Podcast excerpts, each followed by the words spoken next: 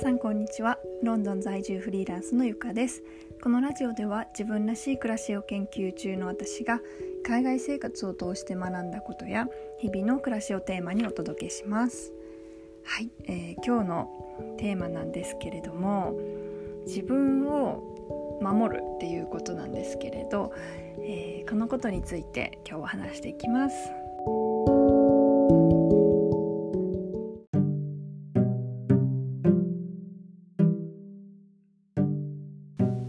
今日はですね私の友人のお話をしたいと思います。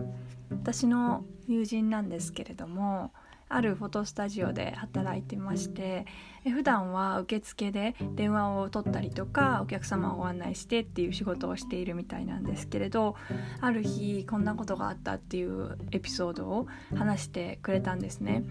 でそれがかなり衝撃的で私の中ではこれは素晴らしいことだというふうに思ったと同時に自分にもできるだろうかっていうふうに感じた出来事だったのでちょっとシェアしていきます。はい、えー、どんな出来事だったかというとある日その子がこう働いてた時に電話がかかってきて、まあ、いつもだったらこう仕事内容としては誰々につないでくださいって言われたらその人につないだりとか、まあ、連絡事項があったらその建物の中で回していくっていうような仕事らしいんですけれどでその時電話がかかってきた相手っていうのが、まあ、某有名な、えー、雑誌の編集長だったみたいで、まあ、その人は、えー、出るなり、まあ、誰々につないでって言ったらしいんですね。でその子は、まあ、誰がかけてきてるかもわからないしそもそもその人の仕事としてはあの変な電話をつなぐわけにはいかないじゃないですか。なのでまず誰か名乗らないしそれにつそれにそういうふうにいきなりつないでって言われても困ると思ったみたいでそしてあの言い方がすごく高圧的で嫌な感じだったらしいんですね。でその子はまずまず名乗ってもらわないとあのどこにつないだらいいかわからないっていうことを伝えてえプラスそんな風な口調で私に話しかけないでって言ったんですね。でそういうことをしたよっていうのを 聞いた時になんかもうすごい信じられないなって思ったんですけど私はすごいハードルが高いことだなって思ったのと同時に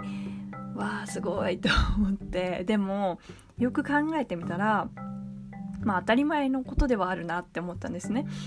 なんかいくら仕事とはいえ自分に対してものすごい失礼な言い方で自分を邪険に扱うようなこう人間として扱わないような人に対してどうして優しくしないといけないのかっていうことももちろんあるんですけれど、まあ、確かにそうだなってすごい思いました。でその子、まあ、電話切った後にその相手がその某編集長だったっていうことを知ったらしいんですけれどもでもそれでもまあ関係ないというふうに言っていてあのもしこれで自分が仕事を失ったとしても私が自分を傷つくことを許せない。私のことを傷つける人たちを今までたくさん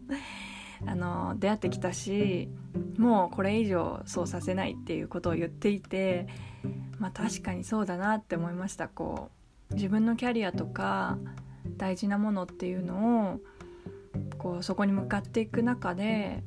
嫌なことっていうのはもちろんあると思うんですけどなんかこう自尊心を傷つけられたりとかっていうのをされすぎるとやっぱり自分を見失ってしまったりとか、あのどこに向かっていったんだろうっていうふうに思うこともあると思うので自分を大事にするっていうことをしっかり声を上げてしたっていう彼女に対して本当に尊敬の気持ちでいっぱいになったんですけれどこう何かそこまでもう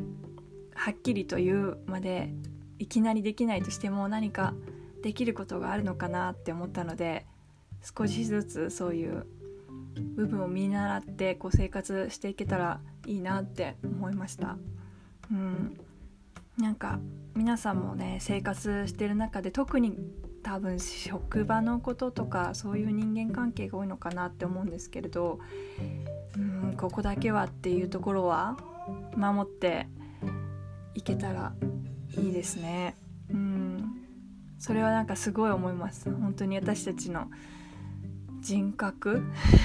というかもう限られた人生の中なんでもういかに自分を大事にできるかっていうことを注目していきたいです。今日はまあそういう自分を大事にするっていうことを人を通して学んだっていうお話をさせていただきました、まあ、今日のところはこんな感じでまた次回の放送でお会いしましょう。それでは。